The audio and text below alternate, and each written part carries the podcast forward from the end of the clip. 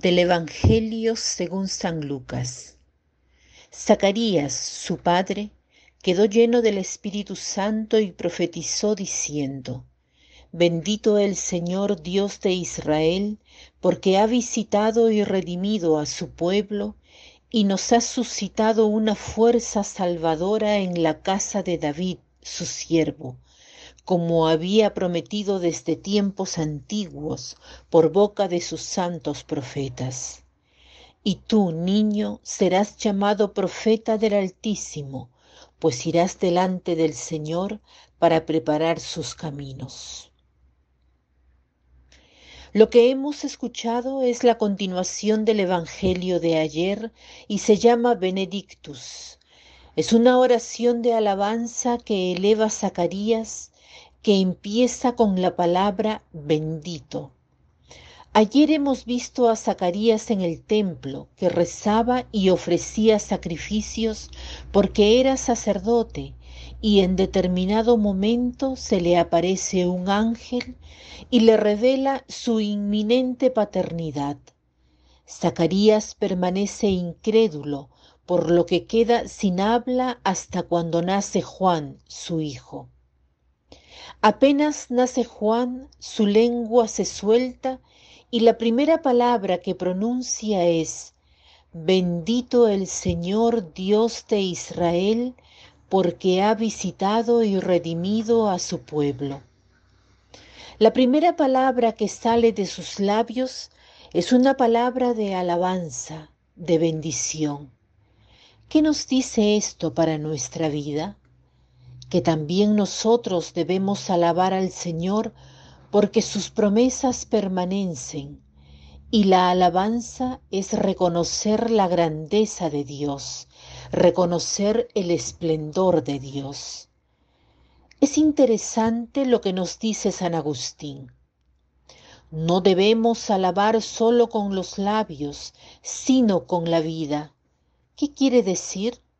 Lo explica os exhortamos a alabar a Dios, y esto sucede cada vez que pronunciamos la palabra aleluya. La palabra aleluya significa alabar al Señor.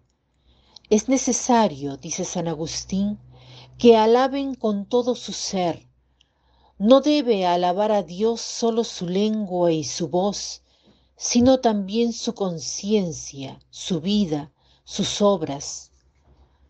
Alabemos a Dios ahora que nos reunimos en la asamblea, pero cuando cada uno regrese a sus ocupaciones, no cese de alabar al Señor, no cese de vivir bien.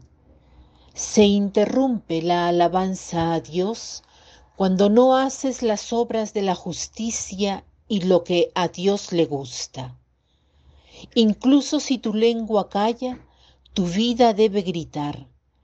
Es entonces cuando el oído de Dios se inclina a tu corazón. Piensen en lo bello de esta frase. Interrumpes la alabanza de Dios cuando te alejas de la justicia y de lo que a Él le gusta.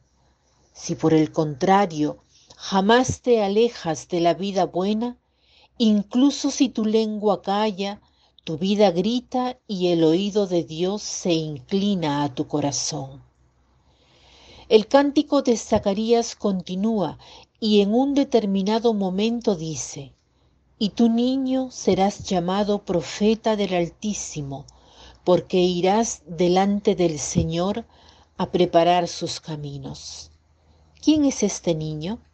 Es Juan, el precursor de Jesús, el que prepara el camino al Señor.